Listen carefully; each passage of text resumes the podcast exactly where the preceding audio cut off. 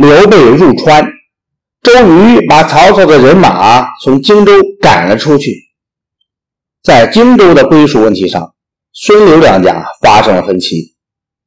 刘备认为荆州本是刘表的地盘，他和刘表是本家，刘表不在了，荆州理应由他接管。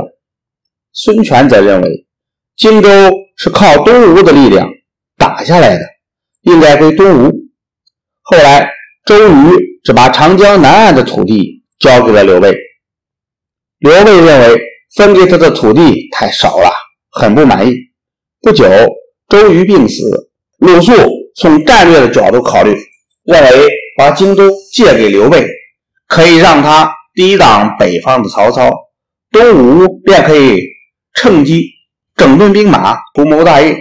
为此，他劝说孙权把荆州借给刘备。借人家地方，总不是长远之计。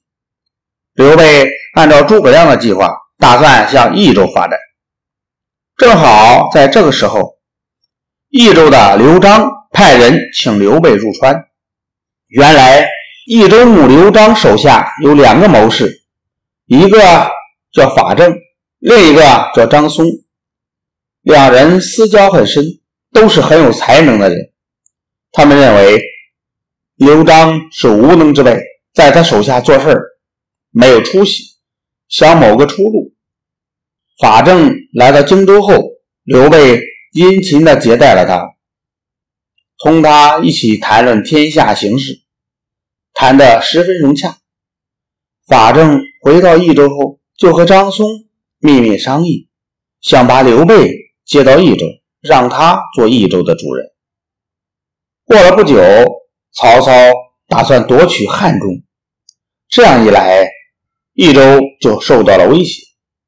张松趁机劝刘璋，请刘备来守汉中。刘璋便派法正带了四千人马到荆州去迎接刘备。刘备见到法正后，对于是否入川还有点犹豫。那时候，庞统已经当了刘备的军师，他坚决主张刘备到益州去。刘备听了法正、庞统的劝说，让诸葛亮、关羽留守荆州，自己亲率人马到益州去。后来，张松做内应的事儿泄露了，刘璋杀了张松，布置人马准备抵抗刘备。刘备带领人马攻打到洛城时，受到洛城守军的顽强抵抗，足足打了一年才攻下来。庞统也在战斗中。中箭而亡。随后，刘备向成都进攻，诸葛亮也带兵从荆州赶来会师。刘璋坚持不住，只好投降了。公元二百一十四年，刘备进入成都，自称益州牧。他认为法正对这次攻进益州立了大功，便把他封为蜀郡太守，整个成都都归法正管辖。诸葛亮帮助刘备治理益州，执法严明，不讲私情。当地有些豪门大族都在背地里吐露怨气。法正劝告诸葛亮说：“从前汉高祖进关，约法三章，废除了秦朝的许多刑法，百姓们都拥护他。您现在刚来到这里，似乎也应该宽容些，这样才合大家的心意。”诸葛亮说：“您知道的并不全面。秦朝刑法严酷，百姓们怨声载道。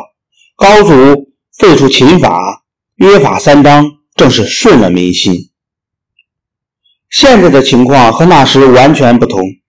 刘璋平时软弱平庸，法令松弛，蜀地的官吏横行不法。现在我要是不注重法令，地方上是很难安定下来的呀。”法正听了这番话，对诸葛亮十分的佩服。